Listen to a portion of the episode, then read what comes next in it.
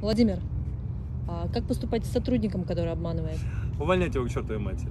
Зачем тебе такой сотрудник? Он тебя испортит все показатели, он будет тебя... Он врет. Зачем тебе сотрудник, который не говорит тебе правду? Зачем тебе сотрудник, с которым тебе дальше не по пути, который будет подгонять цифры, которому невозможно доверять, с которым невозможно дальше строить какие-то планирования ни в краткосрочной перспективе, ни, ни в дальней. Это бессмысленно. Зачем?